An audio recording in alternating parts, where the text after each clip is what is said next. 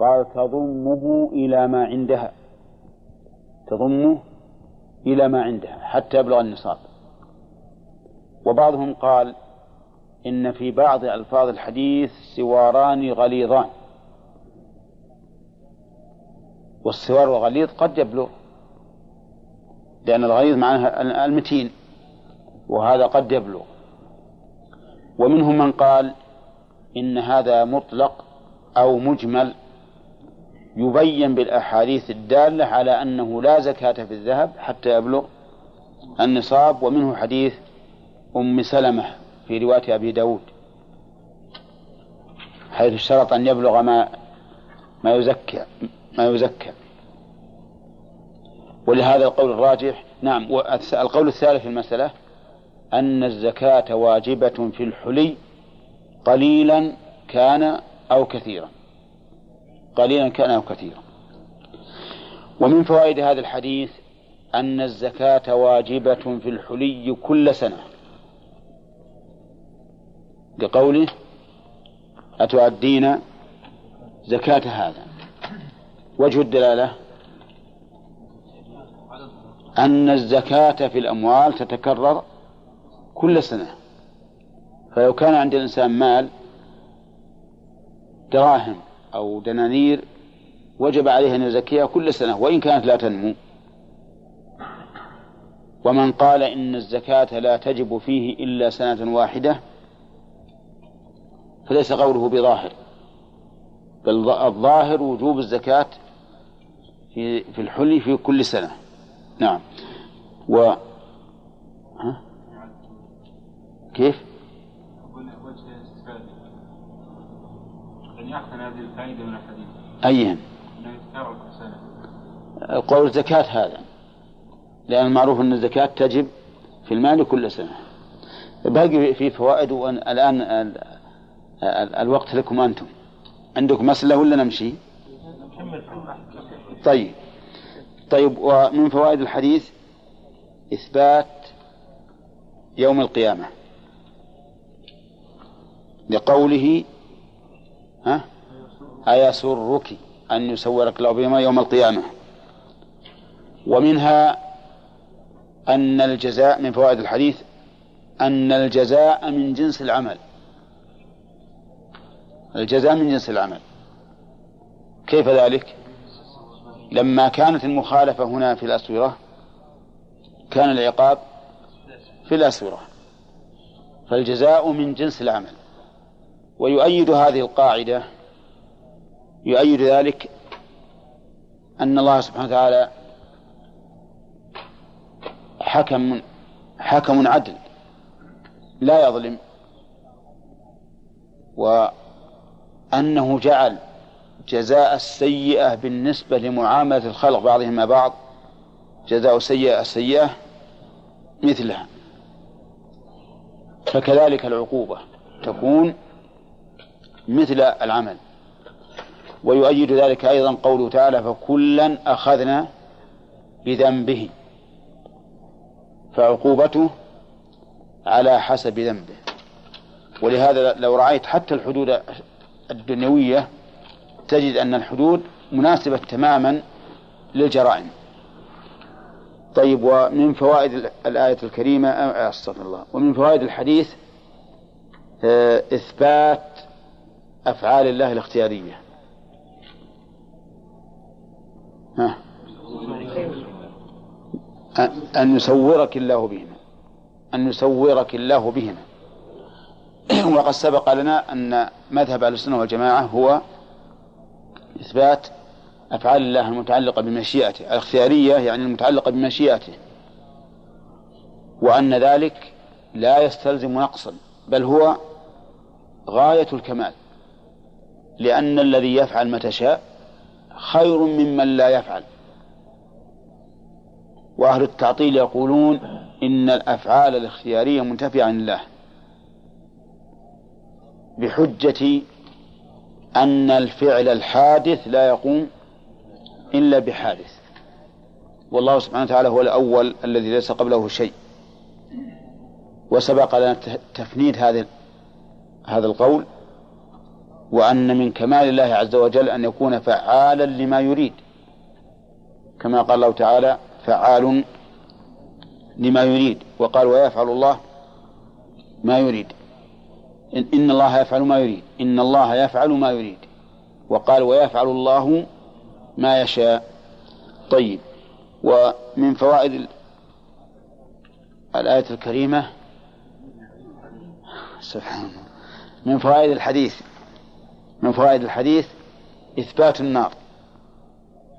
إثبات النار وأن الله تعالى قد يغلب الأشياء عن معدنها الأصلي إلى أن تكون نارا. لقوله سوارين من نار. هذا إن قلنا إن السوارين من النار هما السواران الملبوسان.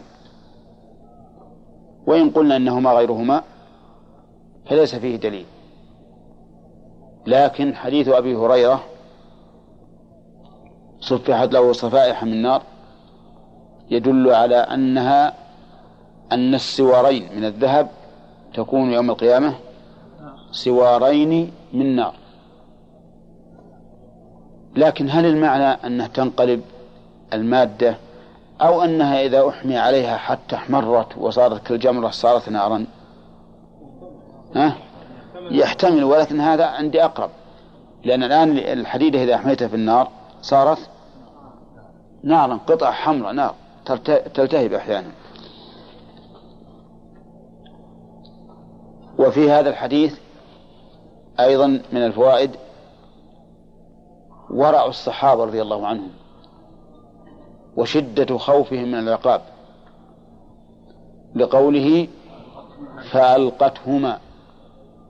فألقتهما ولكن في هذا إشكال وهو أن المعروف أن ولي أن ولي الصغير يتصرف بما هو أحظ للصغير.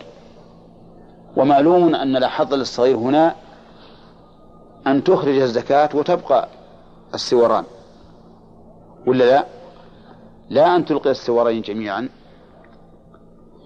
فالجواب على ذلك أن يقال هي ألقتهما ولكن هل بقي ملقيين أو أن الرسول عليه الصلاة والسلام أخبرها بعد ذلك بما يجب؟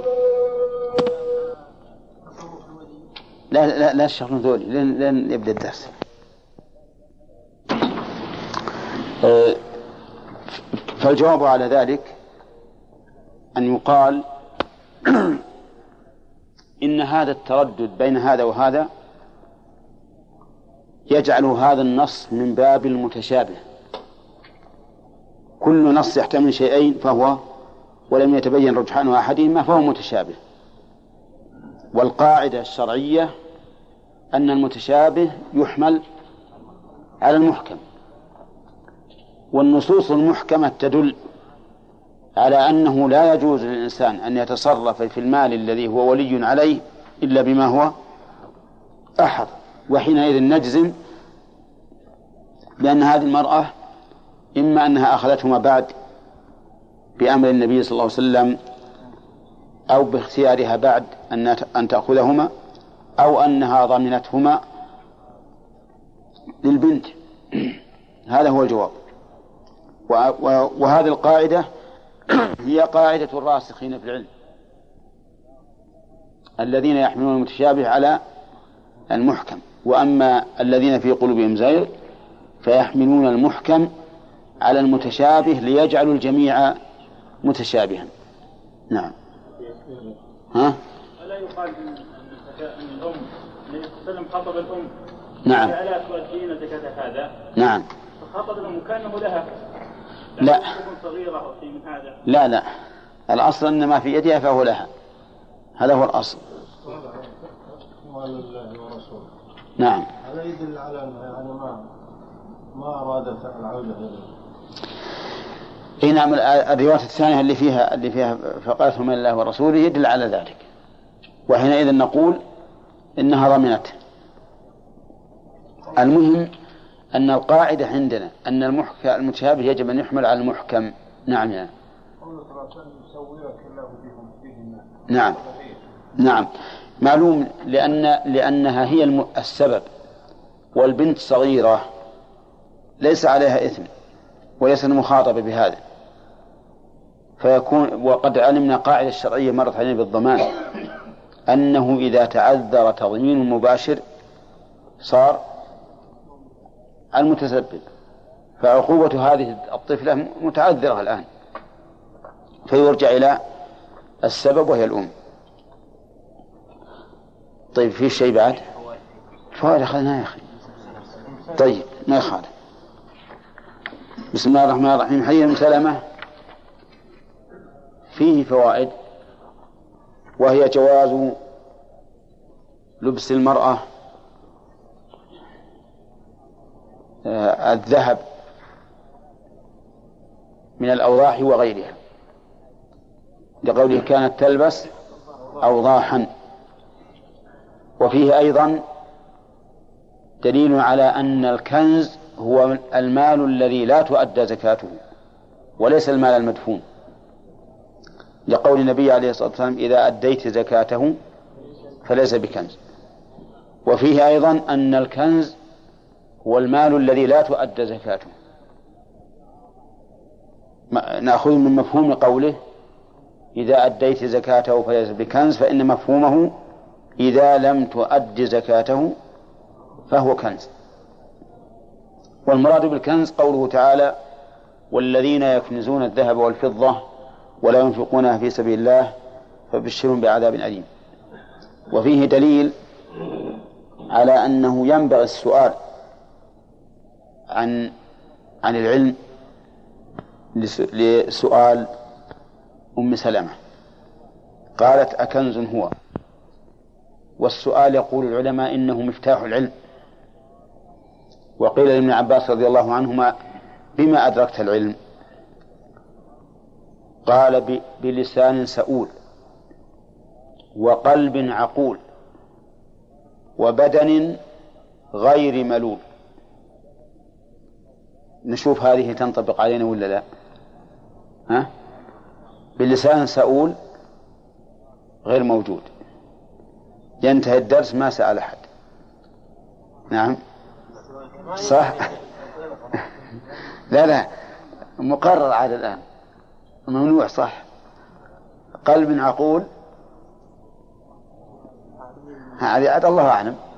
الناس يختلفون. بدن غير ملول. والله بروح أفطر الحين وبروح أتغدى وبروح أتمشى. موجود هذا؟ ها؟ إلا ما رحم الله. المهم نشوف الثلاث هذه المسائل اللي أدرك العلم بها. إن شاء الله نرجو الله أن الله يعين عليها. طيب فيها أيضا حرص الصحابة رضي الله عنهم على براءة ذممهم وسلامة وسلامتها من من عقاب الآخرة. لقولها أكنز هو. نعم. وفيه دليل على وجوب زكاة الحلي. لقوله إذا أديت زكاته فليس بكنز وعن سمرة بن جندب رضي الله عنه قال كان رسول الله صلى الله عليه وسلم يأمرنا أن نخرج الصدقة من الذي نعده للبيع. رواه أبو داود وإسناده لين. اللين معناه ضد القول لأن هناك لين له ضد وهو القوة. وكأن المؤلفين رحمهم الله إذا كان الضعف ليس بينا واضحا يقولون إنه لين فهو فهو درجة بين الضعف المجزوم بضعفه وبين الحسن. يقول سمرة كان يأمرنا أن نخرج. يأمرنا. والأمر في اللغة الطلب. وفي وفي الاصطلاح في اصطلاح الأصوليين طلب الفعل على سبيل الاستعلاء. أن الطالب يظهر نفسه مظهر المستعلي على المطلوب. وإن لم يكن عال عليه في الواقع قد يكون رجل قاطع طريق. وهو من أو من ضاعة الناس وأراذلهم. فيمسك رجلا من أسياد الناس وشرفائهم وجهائهم ها ويأمره. والأمر في الأصل يكون من الأعلى إلى الأدنى لكن هذا نزل نفسه منزلة الأعلى. ولهذا قال العلماء في التعريف على على وجه الاستعلاء ولم يقولوا العلو لأنه قد يأمر وليس عاليا على المأمور من حيث الواقع لكن ينزل نفسه منزلة المستعلي ثم إن استحق العلو فهو له وإن لم يستحق يستحقه فهو دعوة. طيب أمر النبي عليه الصلاة والسلام الأصل فيه؟ الأصل فيه الوجوب. لا سيما وأن الأمر هنا موصوف بأنه المأمور به موصوف بأنه صدقة. والصدقة واجب واجب إخراجها إذا أمر بها.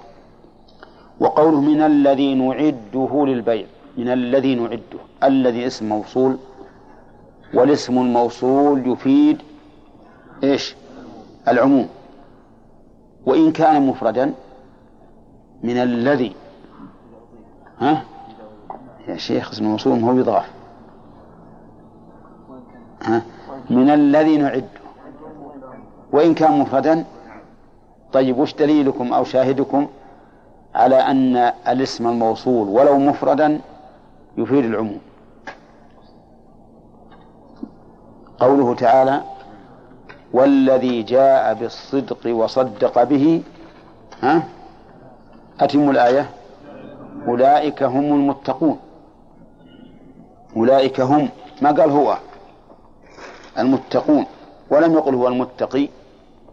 وهذا دليل على أن الاسم الموصول ولو مفردا يفيد يفيد العموم. طيب. إذا الذي نعده للبيع عام لكل ما يعد للبيع. يعني ما يتخذ لذاته وعينه ولكنه متخذ للبيع يعني يراد به قيمته وربحه.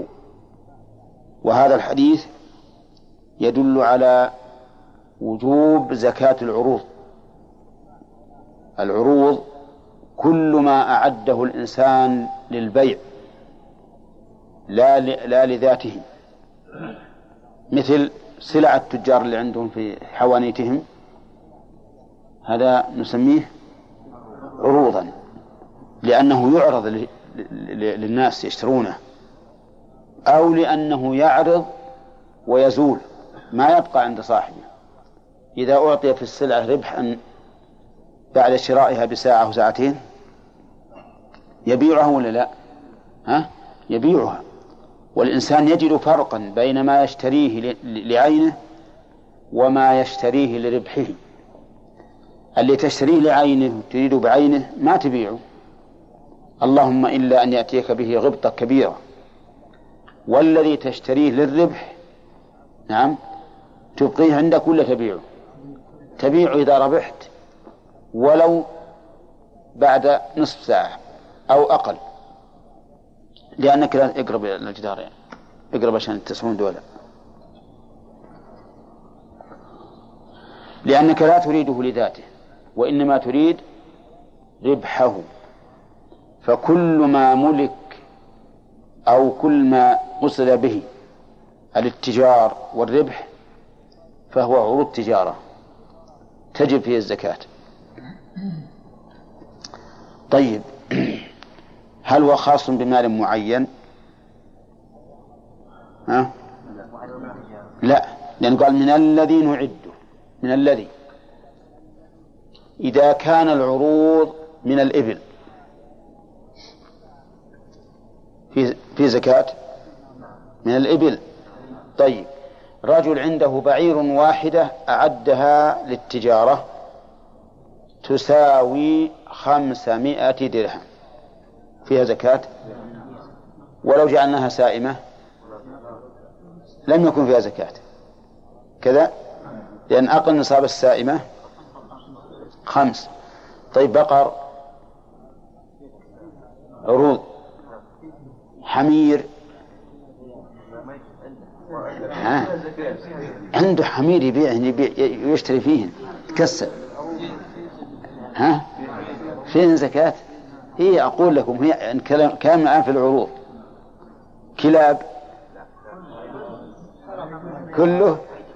حتى لو عنده كلاب. عنده كلاب يبيعها فيها زكاة. إي لا ما فيه ما فيها الكلاب. لأن الكلاب ما يجوز بيعها. الكلاب ما يجوز بيعها. ها؟ ولو معلمة حتى للصيد ما يجوز بيعها. طيب دجاج فيها حمام ثياب سيارات أراضي كل شيء. كل ما أعده للبيع ففيه التجارة ففيه الزكاة.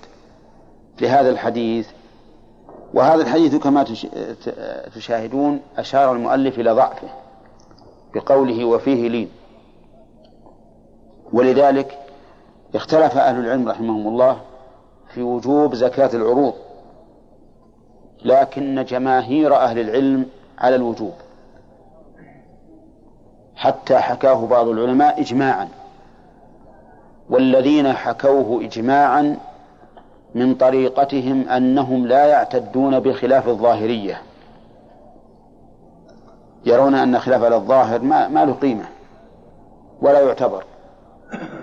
كما أن بعض أهل العلم على العكس من هؤلاء لا يعتدون بخلاف أهل الرأي. والصواب أننا نعتد بخلاف كل واحد من علماء المسلمين. لأن الله يقول يخاطب المؤمنين فإن تنازعتم في شيء فردوه إلى الله والرسول. لكن لا ريب أن جماهير أهل العلم يرون وجوب الزكاة في عروض التجارة وهو الصواب قطعا. وله أدلة عامة وخاصة. فمن أدلته العامة قوله تعالى يا أيها الذين آمنوا أنفقوا من طيبات ما كسبتم من طيبات ما كسبتم ومما أخرجنا لكم من الأرض. وهذا هو الزكاة. تجب في الخارج من الأرض وتجب في طيبات ما كسبنا. ومنها أيضا قوله تعالى خذ من أموالهم صدقة. خذ من أموالهم. وهذا عام. والأصل فيه أنه يشمل كل شيء حتى العروض لأنها من أموالنا. والدليل الثالث قول النبي صلى الله عليه وسلم لمعاذ بن جبل أعلمهم أن الله افترض عليهم صدقة في أموالهم. والدليل الرابع قول النبي صلى الله عليه وسلم إنما الأعمال بالنيات وإنما لكل امرئ ما نوى. وصاحب العروض لو سألناه ما نيتك بهذه العروض لقال نيتي الدراهم. أنا ما نيتي هذه السلعة هذه السلعة ما أبيها.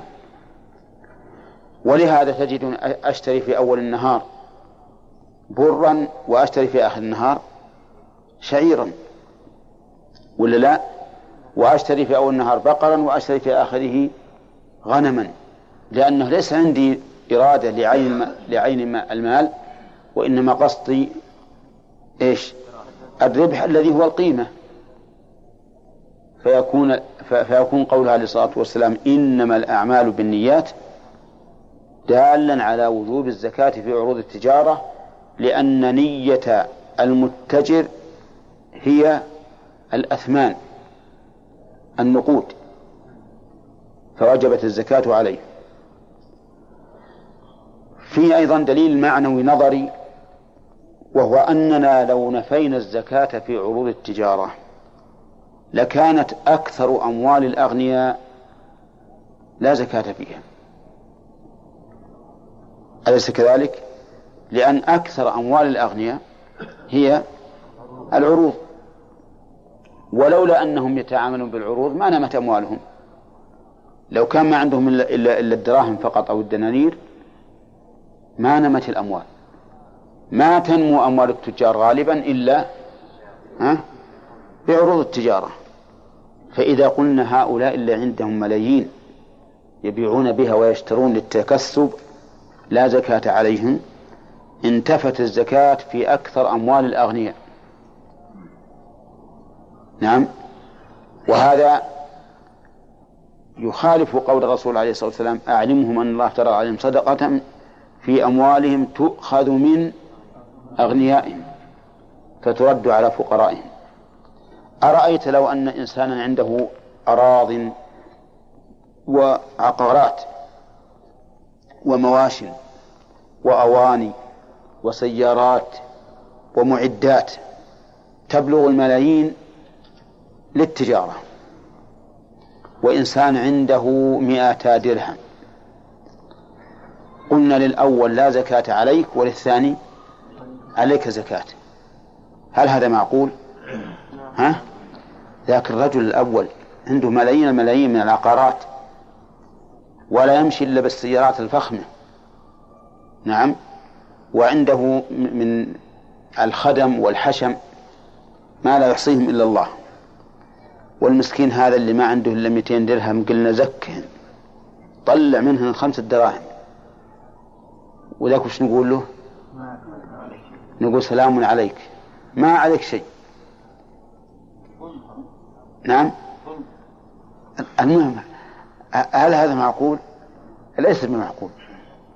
والشريعة لا شك ما تأتي بأمر يخالف المعقول.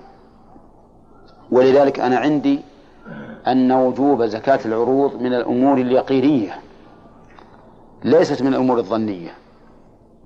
وإن كان أهل العلم يقولون إن من أنكر وجوب الزكاة فيها لا يكفر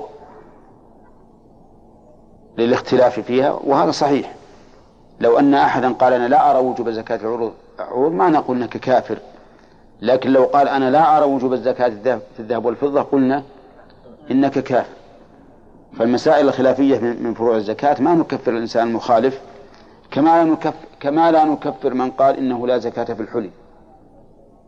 المهم أن القول الراجح المقطوع به عندي هو وجوب الزكاة في العروض. للأدلة الأثرية التي ذكرناها وللدليل النظري الذي وللدليل النظري الذي لا يعارض فيه شبه مكابر. نعم. لكن كيف نؤدي هذه الزكاة؟ هل نعتبر ما اشتريناها به؟ أو نعتبر ما تساويه عند تمام الحول؟ أو نعتبر المتوسط بين هذا وهذا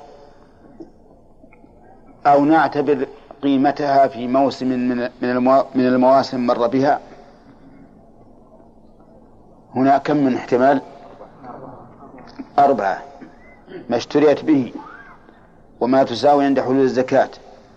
والمتوسط بين ذلك وقيمتها في موسم مر بها في أثناء العام.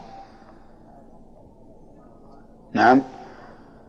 نقول المعتبر قيمتها وقت وجوب الزكاة. سواء كانت أكثر مما اشتراها به أو أقل أو مثل ما ما اشتراها به. فإن لم يعلم ما تساوي رجعنا إلى الأصل وهو ما اشتراها به. لأننا لو لو قلنا إنها تقدر بأكثر قلنا الأصل عدم الزيادة وبأنقص قلنا الأصل عدم النقص فيزكي ما اشتراها به. مثال ذلك اشترى أرضا بعشرة آلاف ريال. لما جاء عند تمام الحول قال قال الناس الآن في فتور. العقار فتر. فأنا لا أدري هل تساوي عشرة أو اثني عشر أو ثمانية. ماذا نقول؟ نقول عشرة لأن الأصل هو هذا. الأصل أن هذه السلعة حافظة لقيمتها. إلا إذا علمنا الزيادة أو النقص. وإلا في الأصل أن قيمتها محفوظة فيها. نعم. طيب إذا كان إذا كان هذا العرض الذي اشتراه اشتراه في آخر الحول وزادت قيمته إلى الضعف هل يزكي القيمة الزائدة؟ مثال ذلك.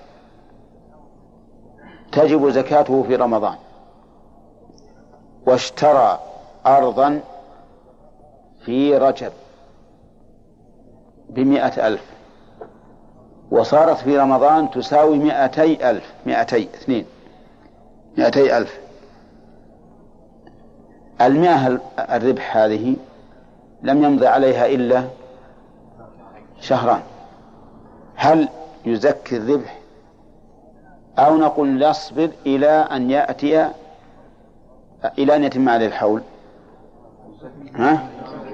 نزكي الربح أي نعم. صح. طيب.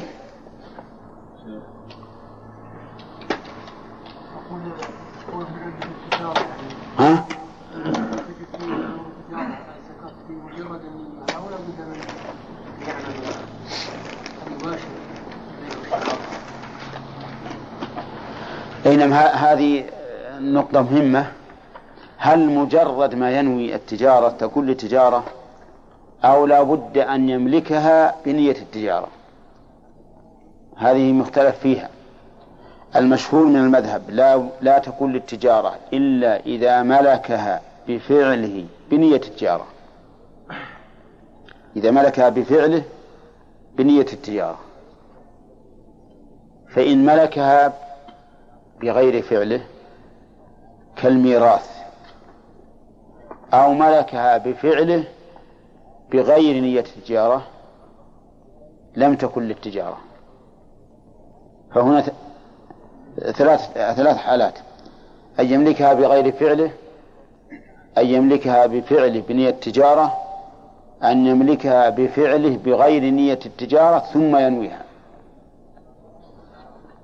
عرفتم؟ طيب. إذا ملكها بفعل بنية التجارة فالأمر واضح أنها تكون للتجارة. اشترى هذه الأرض من الأصل يبي التجارة فيها. واضح. طيب. مات له مورث وورث من بعده أرضه. ونوى التجارة. من يوم مات صاحبه نوى التجارة.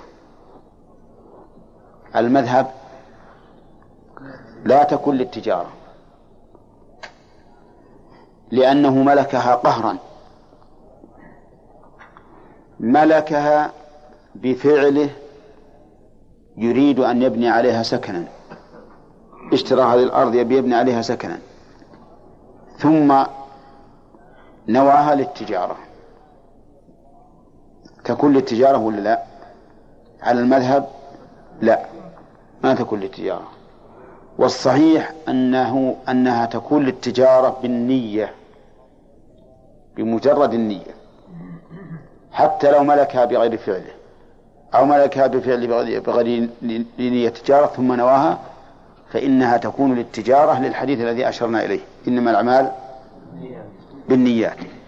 لكن ها هنا مسألة لو أن رجلا عنده أرض اشتراها يريد أن يبني عليها.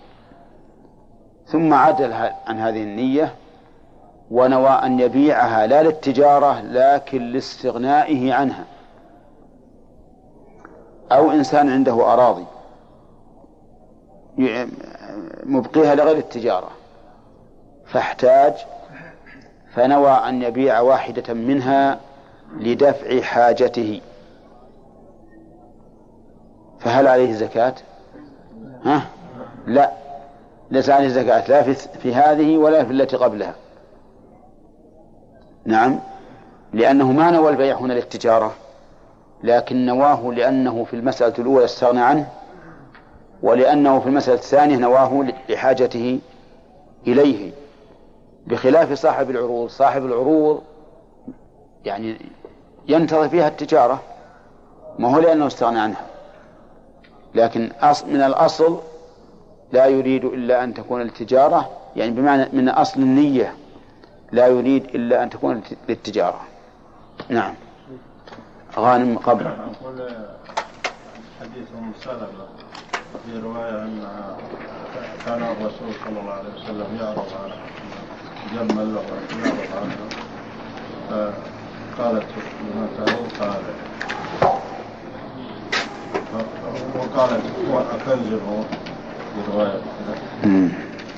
يعني سبب سؤاله أن الرسول كان يعرض عن ذلك؟ كانوا يسألون عن ما أدري عن هذه. هذه الرواية ما علمت بها. أي ما علمت بها. يحتاج إلى تصحيح لأن يحتاج إلى النظر في سندها. لكن لكنه مر علينا أنها ربع العشر. ربع العشر لأن الزكاة في قيمتها وهي الذهب والفضة وفيهما ربع العشر. ولكن بما تقوم بما تقوم؟ قال الفقهاء إنها تقوم بالأحظ للفقراء من ذهب أو فضة. فمثلا إذا كانت هذه العروض قيمتها تساوي ما يبلغ النصاب في الفضة ولا يبلغ النصاب في الذهب. مثل أن كانت تساوي مائتي درهم وتساوي عشرة دنانير فقط. إن نظرنا إلى الذهب قلنا لا زكاة فيها لأن الذهب نصابه عشرون دينارا. وإن نظرنا إلى الفضة قلنا فيها الزكاة. قال العلماء فتقوم بما هو الأحظ للفقراء. والأحظ هنا أن نقومها ها؟ بالفضة لنوجب فيها الزكاة. قالوا نقومها بذلك لأنه أحوط أحوط للإنسان. ولو قال قائل بأن نقومها بما جرت العادة ببيعها فيه أو ببيعها به. فإذا كانت من عادة هذا الشخص أن يبيع بالذهب ولا يجعل الثمن فضة قومناها بالذهب. وإذا كان من عادته أن يبيع بالفضة قومناها بالفضة. لأنه سيقول لماذا تلزموني بزكاة شيء لا أبيع سلعتي فيه؟ لا أبيع سلعتي فيه. وهذا القول لو قاله قائل لكان له وجه. أن يقوم بما كان هذا التاجر يجعله نقدا في عروضه من ذهب أو فضة لأنه لا يكلف شيئا لا يبيع به ولا يشتري به. وبحثنا فيما سبق هل تعتبر القيمة قيمة ما اشتراها به أو ما يبيعها به؟ أم ماذا؟ قلنا إنه يعتبر ها؟ بما تساوي عند وجوب الزكاة. سواء أكثر من القيمة أو أقل أو مساويا. فإن أشكل عليه ذلك ها رجعنا إلى الأصل وهو ما اشتراها به. لأن ما اشتراها به متيقن وما زاد عنه أو نقص مشكوك فيه. فنرجع إلى اليقين. طيب يسأل الناس كثيرا في هذه الأيام يقولون عندنا عروض كاسدة وليس عندنا سيولة نقد نخرج زكاتها. فهل يجوز أن نؤجلها حتى نبيع؟ لأننا الآن لو بعنا وعرضناها للبيع ما وجدنا مشتريا. أم نخرج ربع عشر العروض التي عندنا ونهبها على فقير؟ ولنفرض أنها رجل أن هذا رجل عنده أربعون قطعة أراضي. ما تشترى لو عرضها البيع ما اشتريت. وليس عنده دراهم فهل يعطي فقيرا قطعة من هذه الأراضي عوضا عن الزكاة؟ نقول نعم. له أن يخرج زكاة العروض من العروض عند كسادها وعدم من يشتريها. لأن هذا هو الواقع في, في, في العقارات الآن. فيأتي مثلا فقير ويقول هذه أرض زكاة عن عن مالي خذها. نعم. طيب هل يخرج زكاة العروض منها في غير هذه الصورة؟ نعم. قال بعض العلماء نعم. له أن يخرج زكاة العروض منها لعموم قوله تعالى والذين في أموالهم حق معلوم. ولكن الصحيح أنه لا يجوز. لأن الحقيقة أن المال في العروض ليس هو عين المال بل القيمة. هذا من جهة. من جهة أخرى أن صاحب العروض الدارجة الرائجة لا تبقى عنده العروض من أول الحول إلى آخره لأنه ها يبادلها يبيع هذا ويشتري هذا ويشتري يمكن يتبدل عنده بالحول نحو عشرين صنف. فإذا أخرج من الصنف الذي كان عنده وقت وجوب الزكاة فهو في الحقيقة لم يخرج عن جميع الأصناف السابقة. لكن إذا أخرج من القيمة فالقيمة هي الأصل وهي الركيزة. فالراجح أنه لا يجوز أن يخرج قيمة العروض منها. اللهم إلا رجل كانت عروض تجارته من جنس واحد كل الحول. كما لو كان عياشا أو إن شئنا قلنا كما لو كان قماحا. القماح من؟ يبيع القمح دائما. فهذا له أن يخرج من العروض. لأنه من أول الوقت إلى آخره وهي جنس واحد. هنا نعم. ثم قال وعن أبي هريرة رضي الله عنه الفوائد وجوب الزكاة في عروض التجارة. وفائدة أخرى أن الإنسان لو عدل عن نية العروض إلى القنية سقطت الزكاة لقوله فيما نعده الثالث أنه لو جدد نية العروض فإنه يكون للعروض بالنية. يعني بأن يكون الإنسان اشترى هذا الشيء ليقتنيه. ثم بدا له أن يجعله تجارة فله فإنه يكون تجارة.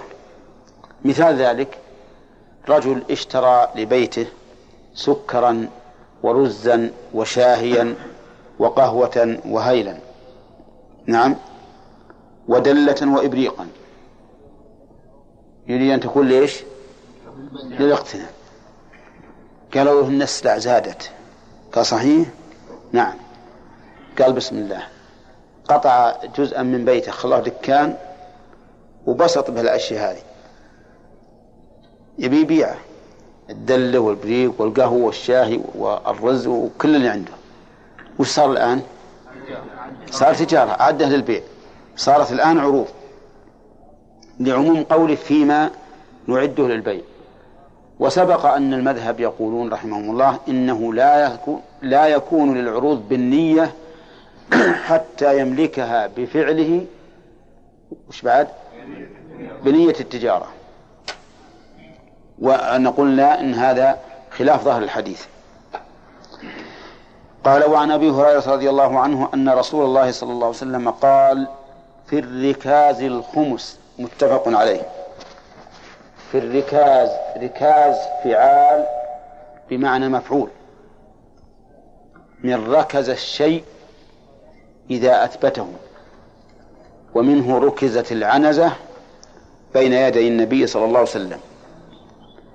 فالركاز هذا أصله يدور على هذه المادة عر والكاف والزاي تدل على أصل على مادة الثبوت والاستقرار. هذا في اللغة. في الشرع هو ما وجد من دفن الجاهلية فهو فعال بمعنى مفعول أي مركوز. ما وجد من دفن الجاهلية أي من مدفونها بحيث يكون عليه علامة الكفار عليه علامة الكفار. مثل رجل وجد في الأرض مدفونا حليا حليا مدفونا عليه علامة الكفار كل الصلبان كله صلبان. هذا نعرف أنه من مال الكفار لأن المسلمين ليس هذا شعارهم. فنقول هذا ركاز. كذلك إنسان وجد دراهم ما تستعمل إلا في بلاد الكفر. فهذه فهذا أيضا ركاز أواني ما تستعمل إلا في الخمر. فهذا أيضا ركاز لأن الذي يشرب الخمر هم الكفار. المهم إذا وجد شيئا مدفونا عليه علامة الكفر. بأي علامة تكون؟ فهذا يسمى ركازا. فإن لم يكن كذلك فهو لقطة. إن كان ما عليه علامة الكفر فإنه لقطة. نعم. طيب. في الركاز الخمس الخمس على من؟ على من وجده. وإذا أوجب الشارع فيه الخمس دل ذلك على أن أربعة الأخماس لمن؟ لواجده. وهو كذلك. يكون لواجده إلا من استؤجر لإخراجه فإنه يكون لمن آجره. يعني مثل رجل استأجر عمالا يحفرون له هذا الأرض لأن فيها لأن فيها كنزا. فحفروه فوجدوه.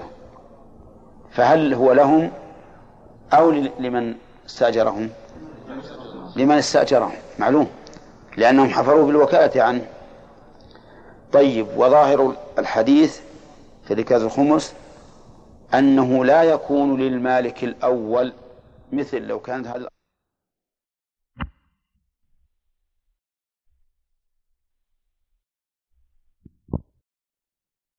لكن أين يصرف؟ قالوا إن كانت أل لبيان الحقيقة التي يراد بها بيان مقدار الواجب فمصرفه لأهل الزكاة. ومن ثم أدخله المؤلف في باب في باب الزكاة. فيصرف مصرف زكاة. وينبني على ذلك أنه لا يجب الخمس إلا على من تجب عليه الزكاة. وهو المسلم الحر. ولا يجب الخمس إلا إذا بلغ النصاب. ويجب الخمس إلا إذا بلغ النصاب. وإلا إذا كان مما تجب الزكاة في عينه. أو ملكه الإنسان بنية التجارة فتجب الزكاة في قيمته. أما على قول من يقول إن ال هنا للعهد والمراد به الخمس الذي يصرف مصرف الفيء فقالوا إن الخمس هذا ما يعطى أهل الزكاة ولكن يعطى ها بيت المال. هذا واحد. قالوا ولا يشترط أن يكون مما تجب الزكاة فيه. حتى لو وجد ركازا من خزف أو من زجاج أو من حديد أو من أي شيء وجبت فيه وجب فيه الخمس. قالوا ولا يشترط أن يبلغ النصاب. لأن هذا ما هو خمس زكاة خمس في فيجب في القليل والكثير. قالوا ولا يجب أن يكون واجده من أهل الزكاة. فيجب الخمس ولو كان الواجد كافرا. ولو كان كافرا. أو كان عبدا لكن تجب على سيده. لماذا؟ لأن لأن هذا ليس من باب الزكاة. قالوا ولا يشترط أن يتم عليه الحول فيجب الخمس بمجرد ما يجده في ذلك الوقت. وهذا هذا هو المشهور من مذهب الإمام أحمد رحمه الله على أن هذا الخمس في يصرف لبيت المال وتجب ويجب في قليل المال وكثيره وسواء كان المال مما تجب الزكاة في عينه أو لا وسواء كان وسواء بلغ النصاب أم لا وسواء كان واجده ممن تجب عليه الزكاة أم لا. حتى لو لم يجد إلا خمسة ريالات وجب عليه ها ريال في الركاز الخمس. واستدل هؤلاء بعموم قوله في الركاز عام. وبأن الأمور المطلقة في لسان الشارع تحمل على المعهود الشرعي. والخمس عند الإطلاق يراد به ما يصرف في بيت المال وهو الفيء. وهذا أحوط لأنك إذا تأملت إذا تأملت هذا وجدته أحوط إذ أنه يوجب الخمس في القليل والكثير وفي أي نوع من المال وأيا كان الواجد. وعن عمرو بن شعيب عن أبيه عن جده رضي الله عنهما أن نعم الفوائد طيب. الفوائد وجوب الخمس في الركاز. لقوله وفي الركاز الخمس. ثانيا أن الركاز لواجده. وهو الباقي بعد الخمس الباقي بعد الخمس كم؟ أربعة خماس. الثالثة من فوائد الحديث أنه لا يشترط فيه بلوغ النصاب لإطلاق الحديث ولا تمام الحول لإطلاق الحديث ولا نوعية المال أيضا لإطلاق الحديث. من فوائد الحديث أيضا على القول الراجح أن مصرف هذا الواجب مصرف الفيء وهو بيت وهو بيت المال. وعن عمرو بن شعيب عن أبيه عن جده رضي الله عنهما أن رسول الله صلى الله عليه وسلم قال في كنز وجده رجل في خربة إن وجدته في قرية مسكونة فعرفه وإن وجدته في قرية غير مسكونة ففيه وفي الركاز الخمس متفق عليه. نعم أخرجه ابن ماجه بإسناد حسن. أي نعم. قال في رجل وجد قال في كنز وجده في خربة. وش الخربة؟ الحلة الخربة اللي متهدمة ولا صالح وليس صالح السكنة. إن وجده في قرية مسكونة. نعم إن وجدته في قرية مسكونة فعرفه. عرفه يعني اطلب من يعرفه. وهذا يدل على أن رسول الله صلى الله عليه وسلم يعتبره لقطة. لأن اللقطة هي التي يجب على صاحبها أن يعرفها. وكيف التعريف؟ يقول مثلا من ضاع له الشيء الفلاني؟ يعرفه في مجامع الناس عند أبواب المساجد وفي المساجد ها؟ السؤال الخاص. وش اللي نقول؟ وش اللي نقول؟ أنا وش اللي نقول وفي المساجد. لا. صح. في المساجد لا. لأن الرسول عليه الصلاة والسلام قال إذا سمعتم من ينشد الضالة في المسجد فقولوا لا ردها الله عليك فإن المساجد لم تبلن لهذا. طيب. آه، يعني يعرف في المجامع لكن لا يعرف في المساجد. طيب. كيف يعرفه؟ نقول أول ما تجده عرفه كل يوم. كلما اجتمع الناس عرف. من ضاع من من ضاع له كذا وكذا. وهل أخصص وأقول من ضاع له المال الفلاني الذي صفته كذا وصفته كذا وصفته كذا؟ ليش؟ آه. لأنك لو عينته بوصفه كل واحد يجي لمك. يقول هذا لي. نعم. ولكن تقول من ضاع له الشيء الفلاني. طيب إذا قال القائد هل أقول الشيء الفلاني ولا أقول الدراهم؟ إذا كان دراهم القوارير إذا كان قوارير الأواني إذا كان أواني. أي نعم نعم لابد لابد أن أبين الجنس. لأني لو أقول من ضاع له كذا يمكن يغيب عن ذهن الإنسان. طيب. قال العلماء تعرفه أول أسبوع كل يوم. ثم كل أسبوع لمدة شهر. كم دول من أسبوع؟ خمسة أسابيع. الأسبوع الأول كل يوم. وما بعده كل أسبوع شهرا. ثم كل شهر مرة. ثم كل شهر مرة. نعم. وبعض العلماء يقول إن هذا التحديد يحتاج إلى دليل. والنبي عليه الصلاة والسلام يقول عرفها. فما دام الرسول أطلق فيرجع إلى العرف. فتعرف في أقرب وسيلة يحصل بها ما يحصل بها معرفة صاحبها.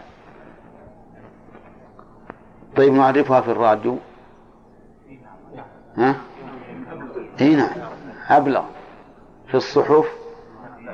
إي نعم في الصحف. لا سيما إذا وجدتها في في في طريق بين قريتين.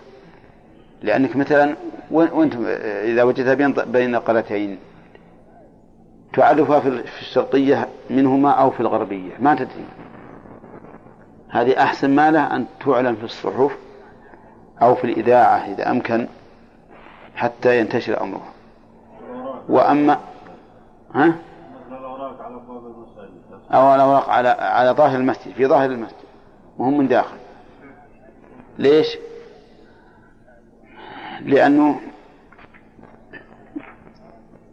الآن التعريف صعب. وسمعت أحدكم يقول على من تكون الأجرة أجرة التعريف. نعم. فيها ثلاث أقوال المذهب أنها على الواجد أنها على الواجد.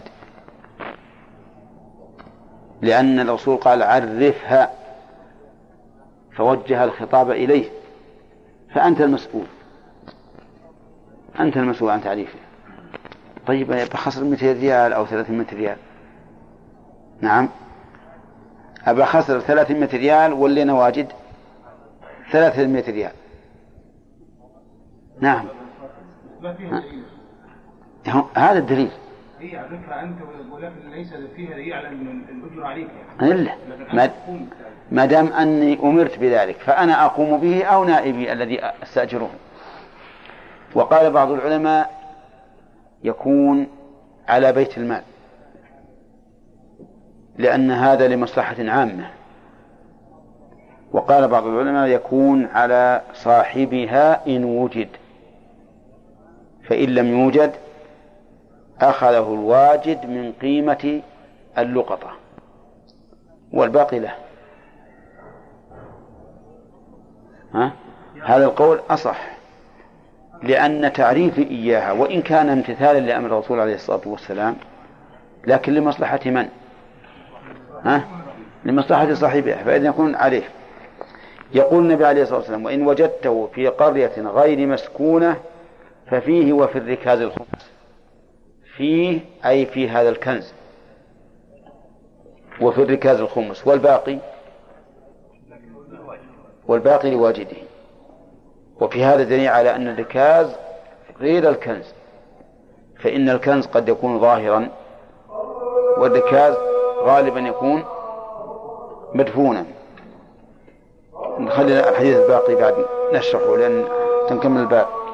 قال رضي الله عنه أن رسول الله صلى الله عليه وسلم أخذ من المعادن القبلية الصدقة رواه أبو داود. قول أخذ من المعادن المعادن جمع معدن. وهو ما يستخرج من الأرض ما يستخرج من الأرض لا من جنسها ولا من النبات. فقولنا ما يستخرج ما يستخرج من الأرض لا من جنسها ولا من النبات لا من جنسها خرج به ما يستخرج من الأرض من جنسها. مثل ها؟ الحجارة وما أشبه ذلك. مما هو من جنس الأرض وإن كان هو تراب فليس هذا من المعدن. ولا من النبات خرج به. النبات فليس بمعدن. مثل ها؟ الفحم أصل النبات. أي الفحم المعدني. أصل النبات الفحم النبات. أي. لا لا هو ينزل إلى الأرض. أي ويأخذ فترة من ويصير فحم يعني شجر؟ طيب هذا ليس من المعادن. الذهب؟ معدن. الحديد؟ الفضة؟ الرصاص؟ النحاس؟ الزئبق؟ وما أشبه. خلاص. ما شاء الله على أشياء كثيرة. لا البترول لا مو من المعدن. طيب الآن نقول المعادن الرسول أخذ منها الصدقة. الصدقة. ففيها إذن الصدقة. لأن الرسول عليه الصلاة والسلام أخذ منها. ولكن هل تجب في كل المعادن أو نقول إن كان المعدن مما تجب الزكاة في عينه كالذهب والفضة ففيه الصدقة. وإن كان مما لا تجب في عينه كالنحاس والرصاص وما أشبهه فإن قصد به التجارة فهو عروض تجارة وإلا فلا شيء فيه. اختلف العلماء في ذلك. فمنهم من قال إن الزكاة واجبة فيه بكل حال لأنه خارج من الأرض بدون مؤونة شاقة فيشبه الزرع. ومنهم من قال إن المعدن جوهر مستقل ليس من جنس الأرض فيرجع فيه إلى الأصل والأصل عدم وجوب الزكاة إلا بدليل ولم نجد دليلا على وجوب الزكاة في غير الذهب والفضة إلا إذا كان عروضا وهذا ليس بعروض. والاحتياط أن يخرج الإنسان زكاة المعدن مطلقا لأن هذا هو ظاهر الحديث. ولأنه يشبه الحبوب والثمار تجب فيها الزكاة وإن لم تكن ذهبا ولا فضة ولا تجارة. نعم. لا. يكون فيه لأن, لأن الركاز ما يجد ما يبي شيء أبدا. المعدن يحتاج بعد أن تستخرجه تستخرجه من الأرض أنك تصفيه وتحميه على النار حتى يتخلص من الحجر والتراب. نعم. فيه الخمس. ما يكون في لا الحديث نص في هذا الخمس. طيب من فوائد الحديث الأول حديث عمرو بن شعيب أن ما وجد في في القرى الخربة نعم إن كانت مسكونة فهو لقطة وإن لم تكن مسكونة فهو كالركاز حكمه حكم الركاز فيه الخمس. ومن فوائده تفريق الشرع بين المختلفين حقيقة فيفرق بينهما في الحكم. فإن هناك فرقا بين الأرض المسكونة والأرض غير مسكونة فاختلف الحكم. ومن فوائده حكمة الشرع في التفريق في الحكم بين المختلفين في الحقيقة. ومن فوائده أن هناك فرقا بين اللقطة وبين الركاز فالركاز لواجده وعليه فيه الخمس واللقطة تعرف فإن جاء صاحبها فهي له وإن لم يأتي صاحبها فهي لواجدها طيب لو تلفت اللقطة في أثناء الحول فعلى من يكون الضمان؟ في تفصيل. إن كان مفرطا أو متعديا فعليه الضمان وإلا فلا. وإن تلفت بعد الحول ها؟ فعليه الضمان مطلقا. نعم. لأنه لما تم الحول دخلت في ملكه. لما تم الحول دخلت في ملكه. فكانت فكانت مضمونة عليه.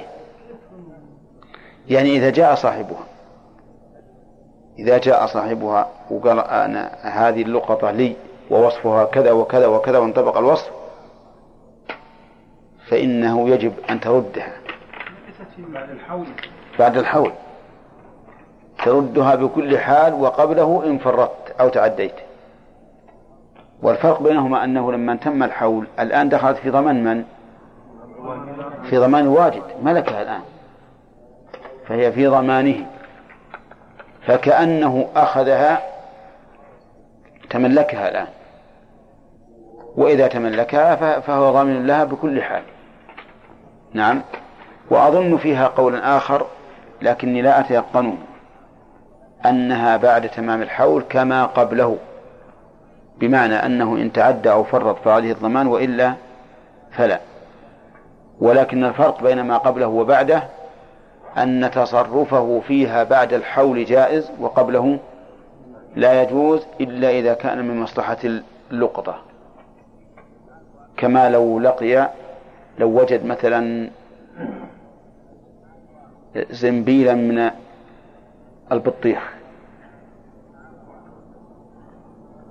إذا عرفه سنة أه؟ ما عرفه سنة. وش يعمل؟ يحفظ صفاته ويبيعه ويحفظ الثمن.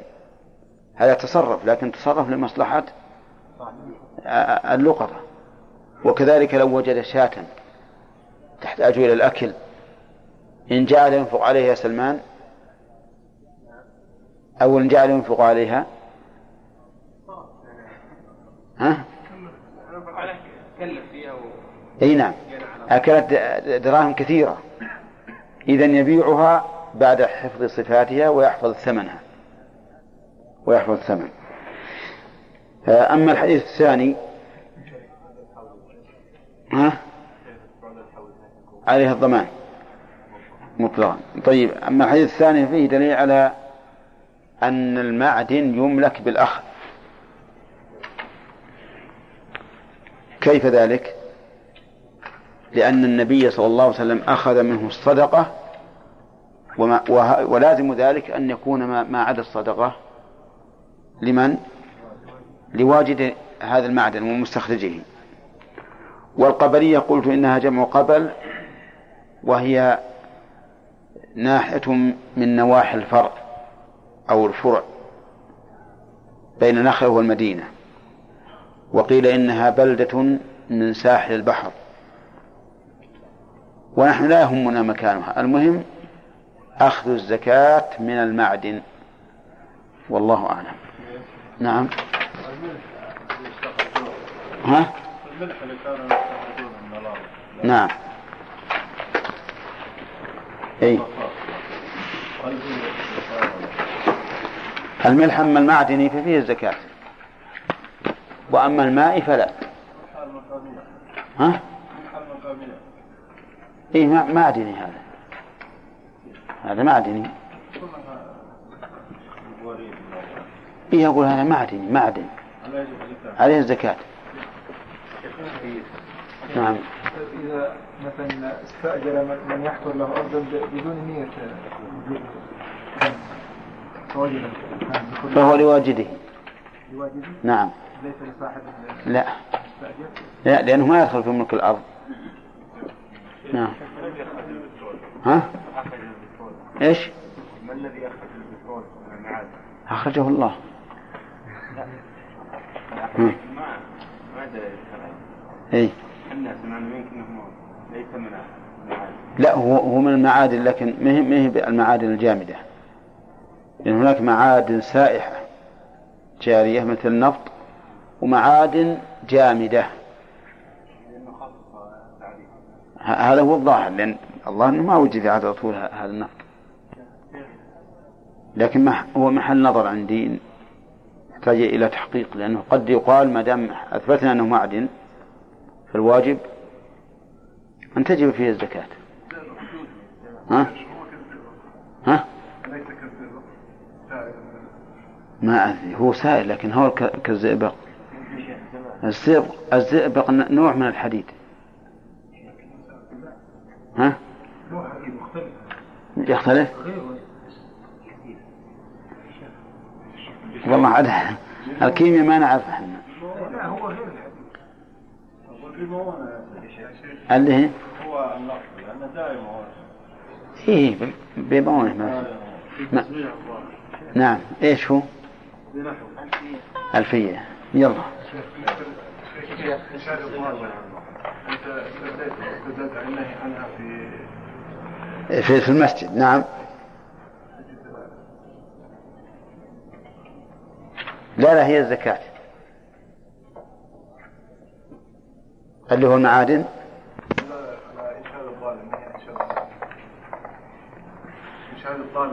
إنشاد الضالة في المسجد حرام لأن الرسول قال قولوا لا ردها الله عليك. كيف؟ التعليل التعليل نعم هو يختلف. لكن التعليل إن المساجد لم ت... أقول إن المساجد لم تبنى لهذا. الرسول بين لماذا بنيت؟ للذكر وقراءة القرآن والصلاة حديث لا تحل غرفة الحرام إلا لمنشد إيه نعم. المنشد نعم. كيف ينشد في الحرام؟ لا لا المراد بالحرم ما, ما داخل الأميان ما هو المسجد. ولو وجده في المسجد. ما ينشدها في المسجد. نعم. يلا باب صدقة الفطر. هذا مبتدأ الدرس الجديد. باب صدقة الفطر. كلمة صدقة تقدم أنها تطلق على الواجب والمستحب. ومن إطلاقها على الواجب قوله تعالى إنما الصدقات للفقراء والمساكين إلى آخره. ومن ومن إطلاقها على العموم قوله صلى الله عليه وسلم الصدقة تطفئ الخطيئة كما يطفئ الماء النار. وقول صدقة الفطر هل هي من باب إضافة الشيء إلى سببه؟ أو من باب إضافة الشيء إلى زمنه. نعم. الظاهر إلى زمنه. الظاهر إلى زمنه. ليش؟ لأنها تجب على الإنسان وإن لم يصم. فلو كان الإنسان مريضا مثلا وجبت عليه صدقة الفطر مع أنه إيش؟ لم يصم رمضان وتجب على الصغير مع أنه لا يصوم. إلا أن يقول قائل إنها من باب إضافة الشيء إلى سببه باعتبار الأعم الأغلب فهذا له وجه. لكن إذا قلنا من باب إضافة الشيء إلى وقته فإننا لا يبقى الكلام على ظاهره.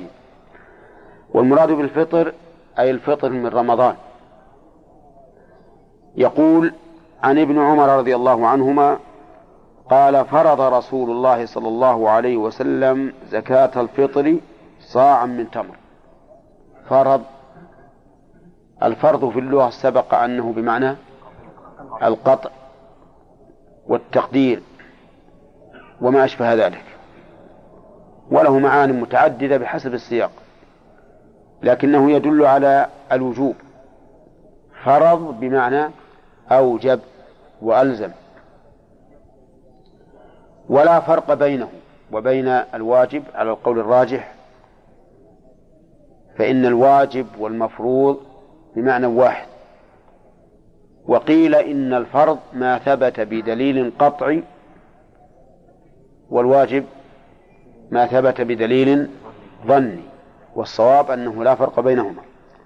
فرض زكاة الفطر هنا سماها زكاة. والزكاة في اللغة النماء والزيادة وفي الشرع ما تزكو به النفوس من مال أو عمل. ولهذا نسمي الأعمال الصالحة زكاة. قال الله تعالى قد أفلح من زكاها وقد خاب من دساها. فكل ما تزكو به النفوس من مال أو عمل فهو زكاة شرعا. لكن تطلق على مع على المعنى الخاص أي أنه يراد بها بعض معانيها كما في قلنا كما في قولنا زكاة المال. زكاة الفطر صاعا وشراب صاعا. حال حال على سبيل التأويل. ها؟ كما قال المالك كبعه مدا بكذا يدا بيد.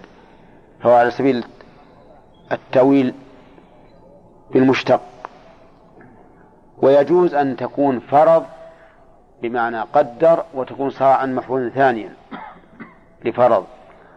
صاعا والمراد بالصاع الصاع النبوي الذي زينته حسب تحريري له كيلوان وأربعون غراما. هذا هو الصاع النبوي. وهو الذي تقدر به جميع ما, ما, ما يقدر بالمكيال يقدر بالصاع النبوي وهو أي الصاع النبوي أربعة أمداد. يقول صاع صاعا من تمر أو صاعا من شعير. التمر معروف والشعير معروف أيضا. وأو هنا للشك. ها؟ آه للتنويع. أو هنا للتنويع يعني صاع من هذا أو هذا.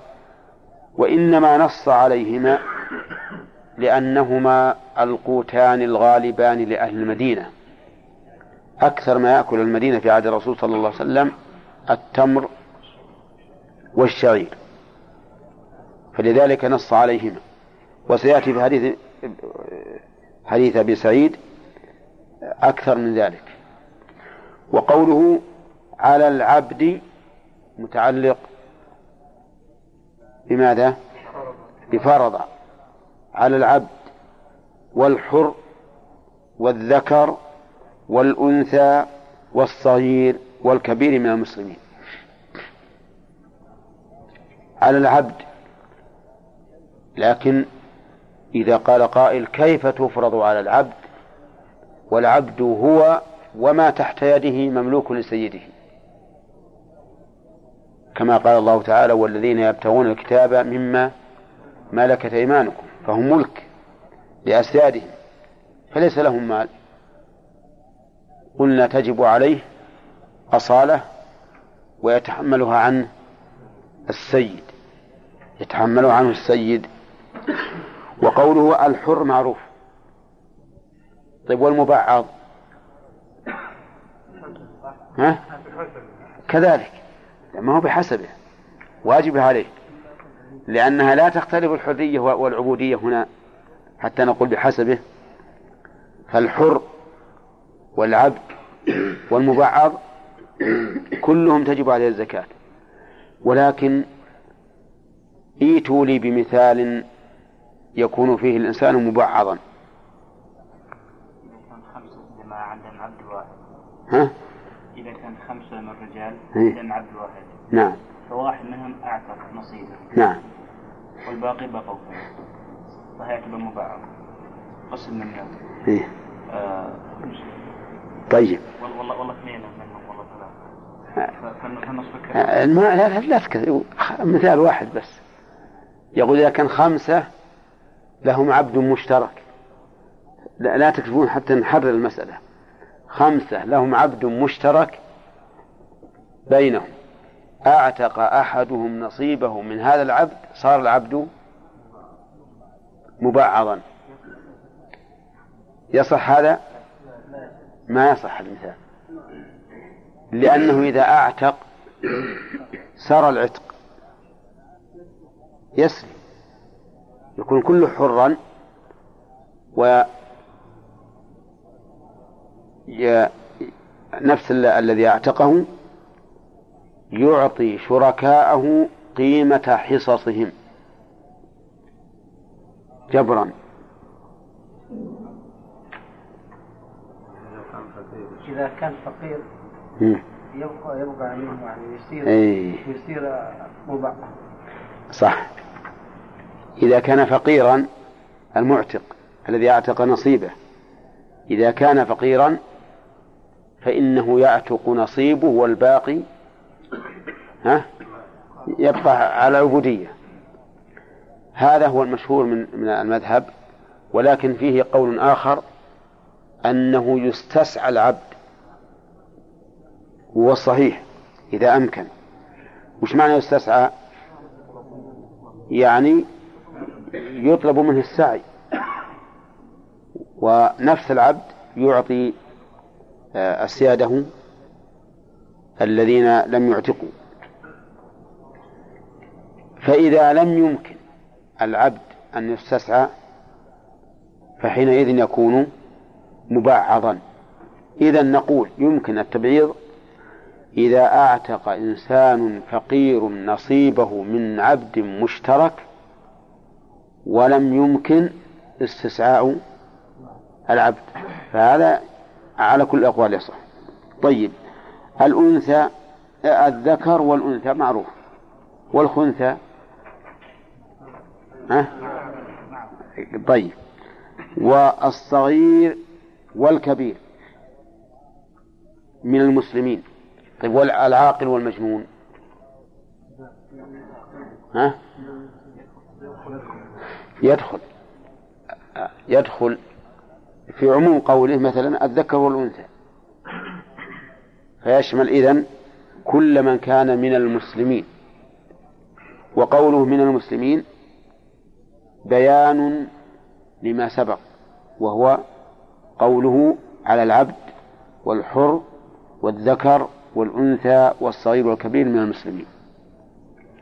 وإنما خص المسلمين لأن, لأن غير المسلمين لا تجب عليهم فروع الإسلام إلا بعد أن يقروا بالإسلام. أما يجب عليه أنه يؤدي زكاة الفطر وهو ليس بمسلم كيف ذلك؟ قال وأمر بأن تؤدى قبل خروج. أمر. هل هذا تفنن في العبارة؟ أو هناك فرض بين أصل الزكاة ووصف الزكاة.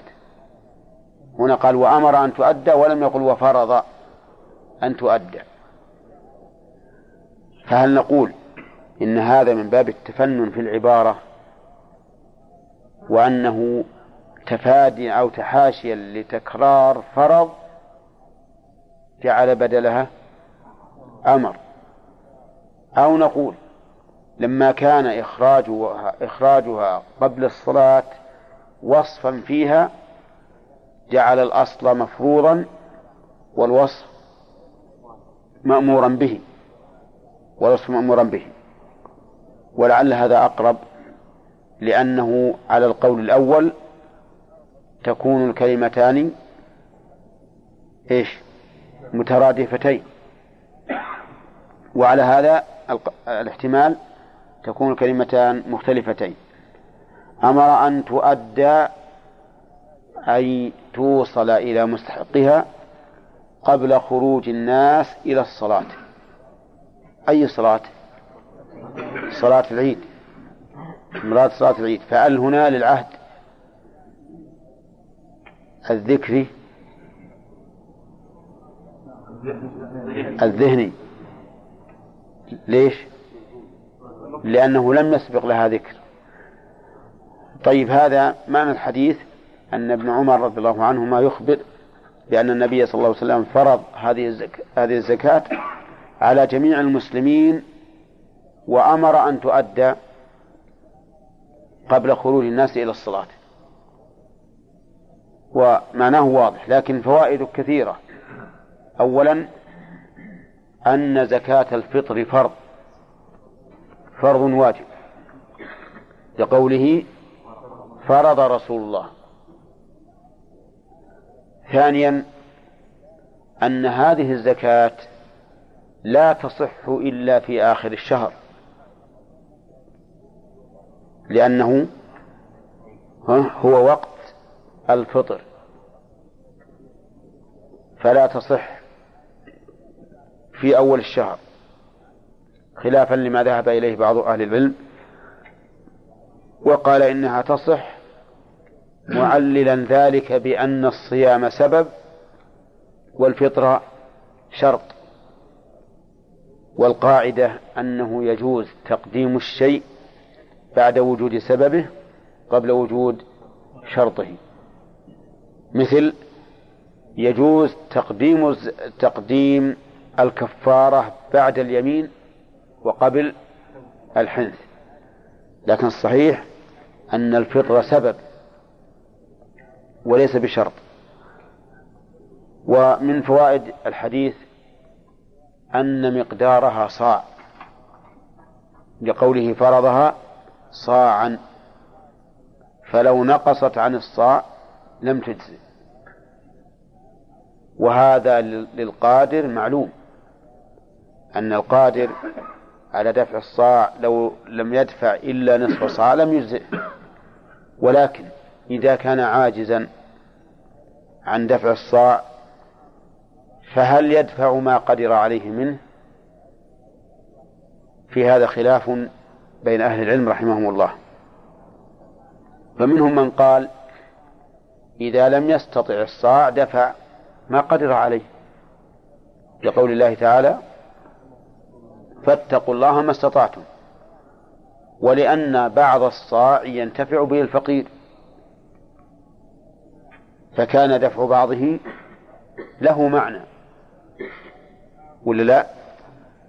ومنهم من قال إن هذه عبادة مقدرة بقدر معين إذا عجز عن هذا القدر سقطت عنه. تسقط عنه. لأنها لأنها إذا لم تتم على الوصف المطلوب شرعا فإنها لا لا, لا تصح. ولكن الصحيح الأول لعموم قوله تعالى فاتقوا الله ما استطعتم.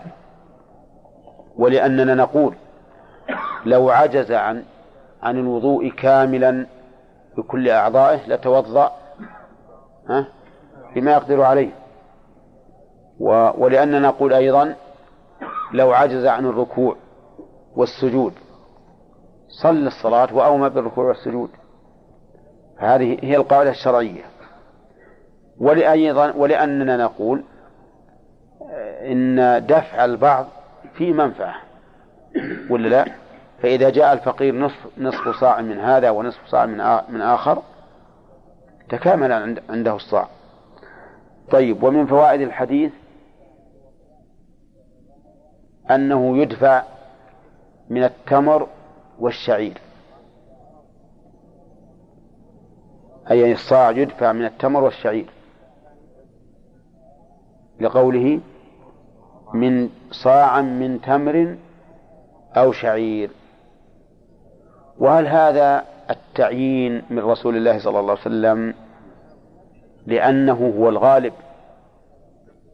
وما خرج مخرج الغالب فلا مفهوم له.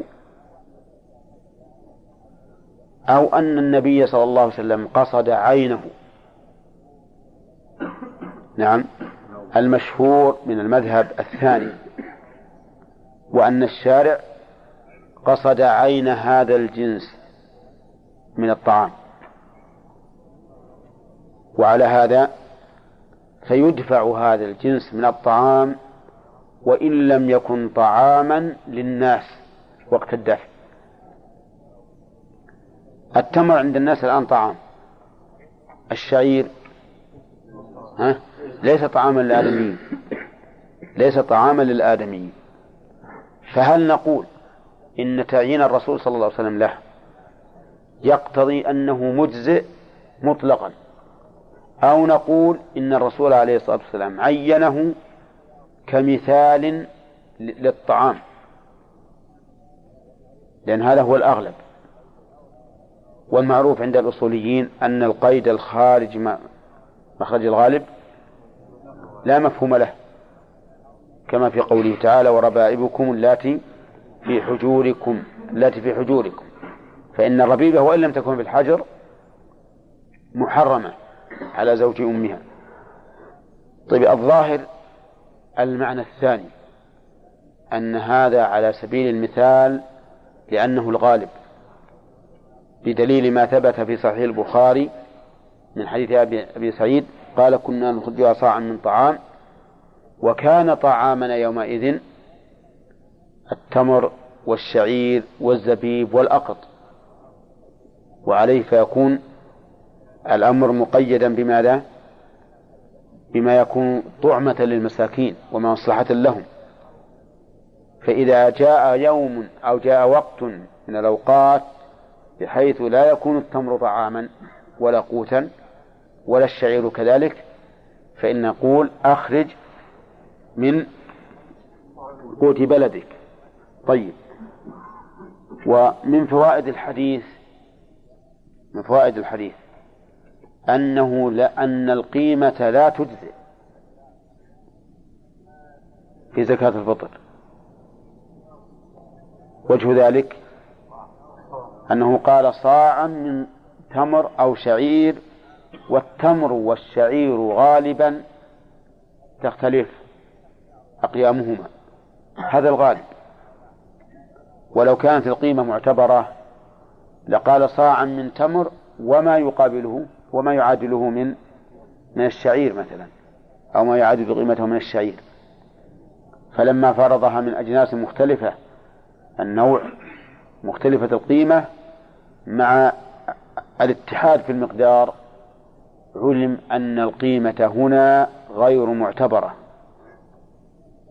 وهذا القول هو الراجح. وإن كان في زكاة المال كما سبق قد تجزئ القيمة عن عين المال لكن هنا لا. ما, ما لا يصح إلا صاع من, من تمر أو شعير أو من طعام كما سيأتي. ومن فوائد الحديث أن زكاة الفطر واجبة على كل مسلم. وما ذكر في الحديث فهو من باب الأنواع تعداد الأنواع الحر والعبد والصغير والكبير والذكر والأنثى فهي واجبة على كل مسلم طيب. وهل تجب على العاجز الذي لا يقدر؟ مثل إنسان ما عنده صاع تجب عليه ولا لا؟ ها؟ لا تجب؟ هل تبقى في ذمته؟ ها؟ ولا تبقى في ذمته لأن القاعدة عندنا أن الواجبات تسقط بالعجز عنها حين وجوبها. ولهذا مر علينا في قصة المجانب في رمضان حين كان فقيرا وأذن له النبي صلى الله عليه وسلم أن يأخذ التمر. هل قال فإذا قدرت فأدي؟ لا. فالواجبات المقيدة بزمن إذا كان إذا جاء ذلك الزمن ولم يكن الإنسان قادرا عليها فإنها تسقط عنه. وإلا لألزمنا المسلمين بأمور كثيرة يعجزون عنها. كان نقول الصلاة إذا كنت غير قادر عليها ثم قدرت فيما بعد تؤديها. الركوع والسجود وغيرها. و و وكذلك أيضا نقول في الكفارات ونقول أيضا في آه، الواجبات المالية. فكل واجب إذا كان مقد إذا كان معينا بزمن وجاء ذلك الزمن وأنت غير قادر عليه فإنه يسقط. طيب ومن فوائد الحديث شرط الإسلام شرط الإسلام لوجوب الواجبات لقوله من المسلمين. ولكن هل فقدان هذا الشرط يسقط المطالبة في الآخرة أو لا أه؟ الصحيح أنه لا يسقط المطالبة في الآخرة بمعنى أن الكفار لا نطالبهم بفعل شرائع الإسلام الآن ما نطالبهم حال كفرهم ولا نطالبهم بقضائها بعد بعد بعد إسلامهم لكن لو ماتوا على الكفر